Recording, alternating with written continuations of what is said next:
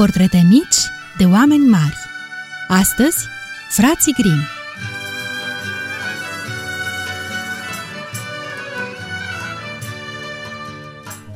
Frații Grimm.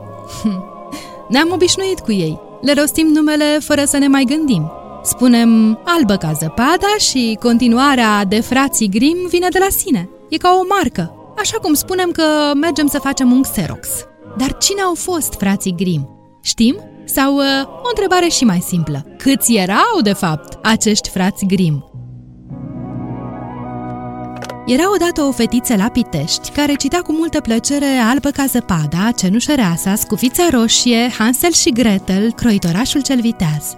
Pe coperta cărții ei de basme, sus, acolo unde este trecut autorul, stătea scris Frații Grimm și fetița s-a întrebat cât sunt oare? Să fie trei, ca în povești? Doi frați mai mari și un prâslea deștept, bun și curajos? Sau poate șapte, ca în albă ca zăpada? Sau 11, ca în povestea care îi place atât de mult cu frățiorii prefăcuți în lebede? Nu știa și tare ar fi vrut să afle. Cum să facă? Și-a adus aminte că văzuse la televizor un film despre un robot care putea fi consultat cu succes în orice problemă, pentru că avea răspunsuri la toate întrebările din lume. Și-a mai amintit că există un serviciu telefonic de informații care se numește robot și s-a gândit că trebuie să fie vorba despre unul și același aparat a toate știutor. Atunci și-a luat inima în dinți și a sunat.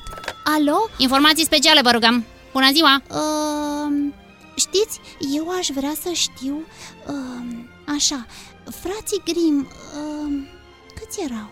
Frații Grim! Ați ghicit ce s-a întâmplat? Robotul telefonic Hai că asta n-am mai auzit! nu era pregătit pentru o asemenea întrebare, dar buna dispoziție a centralistei care era de serviciu în acea zi a atins cote maxime. Câți erau? Eu știu câți erau! Ei, dar să ne întoarcem la frații Grimm, cei care au rămas în istorie, și să răspundem pentru început așa. Frații Grimm erau doi, Jacob Ludwig și Wilhelm Karl. Dar să vedem unde ne duce povestea lor.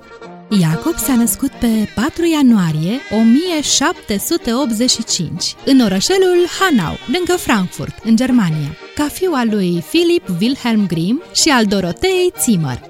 În anul imediat următor, în 1786, la 24 februarie, se naște Wilhelm. Familia Grimm a avut în total 9 copii, 8 băieți și o singură fată, Charlotte. Unul dintre băieți, Ludwig Emil, al șaselea născut în familie, va deveni artist plastic și va face ilustrațiile celor două culegeri de basme ale fraților Grimm, frații lui mai mari, în 1791, familia se mută la Steinau, unde tatăl lor, care studiase dreptul și era înalt funcționar de stat, primește o slujbă bună. Aici, Jacob și Wilhelm încep școala în cadrul Bisericii Reformate Calvine. În 1796, tatăl moare, lăsându-și familia numeroasă fără sprijin. Jacob, cel mai mare dintre frați, avea doar 11 ani. Cu ajutorul unei mătuși din partea mamei, Jacob și Wilhelm Grimm își continuă studiile la prestigiosul Friedrichs Gymnasium din Kassel. Băieții erau foarte silitori și total dedicați învățăturii și reușesc, în ciuda greutăților materiale, să termine școala cu calificative excelente. În 1802, Jacob se înscrie la Universitatea Aristocratică din Marburg, cu intenția să studieze dreptul. Îl urmează și Wilhelm, care se înscrie la aceeași universitate. Aici, frații Grimm îl întâlnesc pe profesorul Friedrich Karl von Savigny, care va avea o puternică influență asupra formării lor. Profesorul îi învață că legile pot fi corect interpretate doar dacă se caută sursele, izvoarele lor istorice și culturale. Jacob și Wilhelm aplică același raționament și model de cercetare în domeniul care îi interesa, lingvistica și filologia germană. Cariera de avocat nu i-a atras așadar pe Jacob și Wilhelm. Ce îi fascina cu adevărat era folclorul. Așa au început frații Grimm să culeagă basme și povestiri populare. S-au angajat în Kazel ca bibliotecari pentru a avea un mijloc de trai și s-au dedicat pasiunii de culegători. Cutreierau din loc în loc și stăteau de vorbă cu oamenii obișnuiți pe care îi dezlegau la limbă și îi făceau să spună povești ale copilăriei lor, sau snoave din cârcium, sau legende străvechi. hangițe și potcovari, brutari și croitorese, dantelărese și cizmari, plugari și fierari, farmaciști și bijutieri. Acestea au fost sursele poveștilor pe care le știm astăzi. Culegerea în care au apărut în 1812 cele mai cunoscute basme ale fraților Grimm, în total 86, se numea Basme pentru copii și cămin. Doi ani mai târziu, în 1814, a apărut și volumul al doilea, care conținea alte 70 de basme. De atunci, poveștile fraților Grimm au făcut în conjurul lumii, fiind traduse în toate limbile pământului. Acestea fusese răspuse de mii de ori, dar au fost pentru prima dată scrise de frații Grimm. În perioada în care în Germania apar culegerile de basme ale fraților Grimm, Beethoven scrie sinfoniile a șaptea și a opta. Apare romanul Sense and Sensibility de Jane Austen. Francezul René Lenec inventează stetoscopul. Sir Walter Scott scrie romanul Rob Roy și chimistul francez Louis Thénard descoperă apa oxigenată. Uh la la! Uh la la!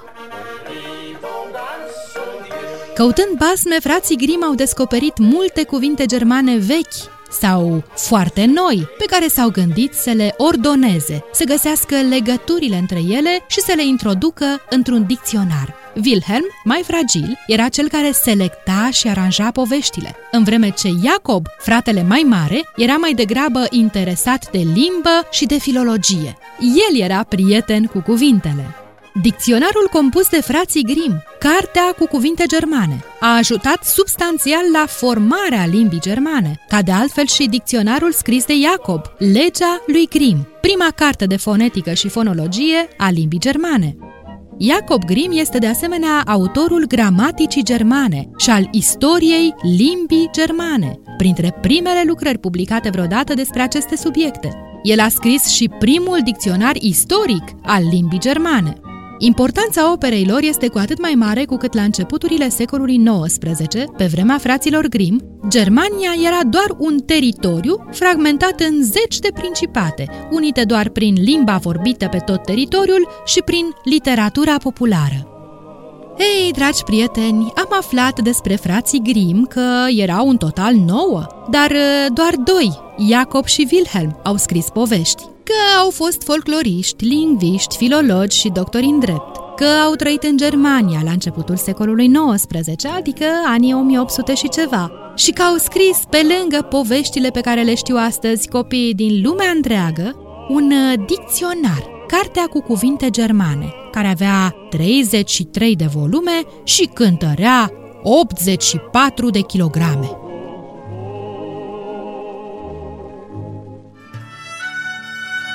Ați ascultat portrete mici de oameni mari, frații Grimm.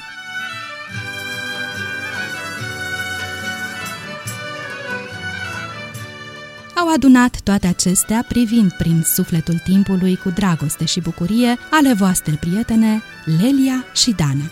Și de v-a plăcut, vă așteptăm din nou cu o altă poveste mică despre un om mare. Să trăiți frumos!